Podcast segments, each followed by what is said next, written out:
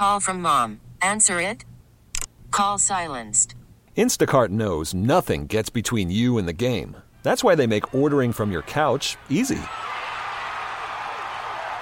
Stock up today and get all your groceries for the week delivered in as fast as 30 minutes without missing a minute of the game. You have 47 new voicemails. Download the app to get free delivery on your first three orders while supplies last. Minimum $10 per order. Additional terms apply. All star closer Kenley Jansen, we have a question. What's the best podcast of all time? Baseball isn't boring, baby. I'm Rob Bradford, and every single day I'm sitting down with the biggest names to show you this great game is the greatest game. It's my podcast, it's my passion. It's a cause I started more than two years ago and is now the most prolific national daily baseball pod there is. Another fact, so jump aboard the BIB Express. Follow and listen to Baseball Isn't Boring, presented by Wasabi Hot Cloud Storage on the free Audacy app or wherever you get your podcasts. We're joined once again by media literacy expert Julie Smith, and we're talking this week about media literacy and basically how the messages that we receive from all forms of media impact our lives. At 522 this morning, we were talking about how our modern digital world allows any of us to be content creators. We don't have to rely on people like me. You can go out there and you can put your message out there yourself. Now, when it comes to that, what are some of the pros and cons, Julie, of the fact that we have everyday untrained individuals doing whatever they want to do in our digital sphere?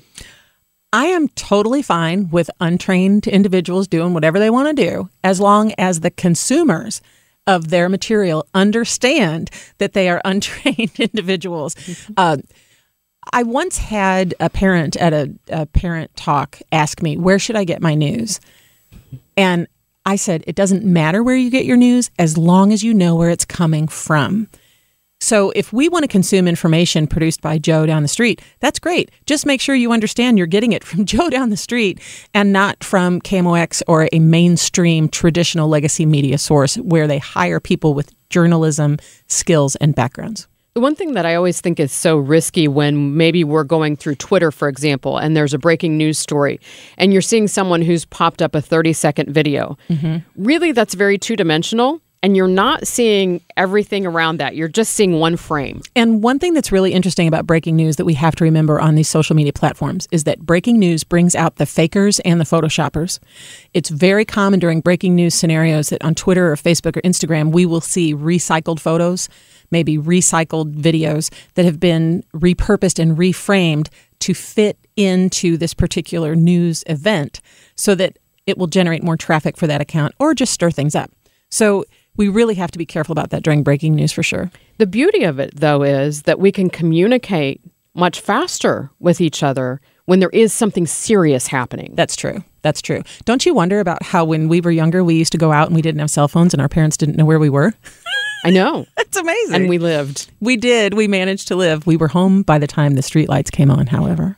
Now, I've mentioned that you and I have a podcast. I read a really interesting article from Brookings recently about the fact that most podcasts really aren't vetted, that you are just taking it for granted that this person who has thrown this podcast together knows what they're talking about. They've vetted their facts and they're an expert on whatever it is you want to hear.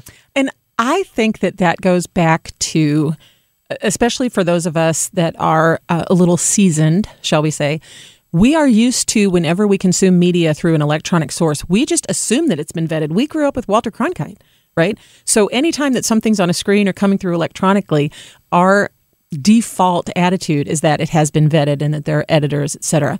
Um, that doesn't exist anymore. And so again, the onus and responsibility is on us to double check ourselves. So, when we're looking at something someone's created on YouTube or listening to a podcast or looking at something on Twitter that someone has created or Instagram, that's mm-hmm. another great example of a creative platform.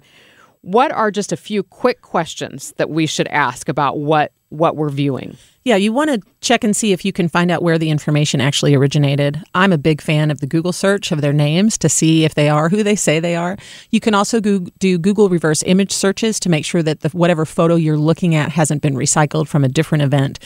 Uh, just really use your common sense. And the number one advice I would give people is if they see something online especially during breaking news, that gives them a really strong emotional reaction, then that's the first clue that they should probably check it for authenticity. Tomorrow, when we talk to Julie, we're going to talk more about what our responsibility is when it comes to how we view and share media messages. Baseball is in full swing. NBA playoffs are heating up, and your NFL team is gearing up for training camp. Listen to the latest on the teams you love here on the Audacy app. The biggest sports radio stations in the country, providing unrivaled local coverage of their teams, all in one place. Exclusive interviews with players, coaches, and team executives, streaming live and always available on demand. Stay in the know with your favorite teams right here on the Audacy app.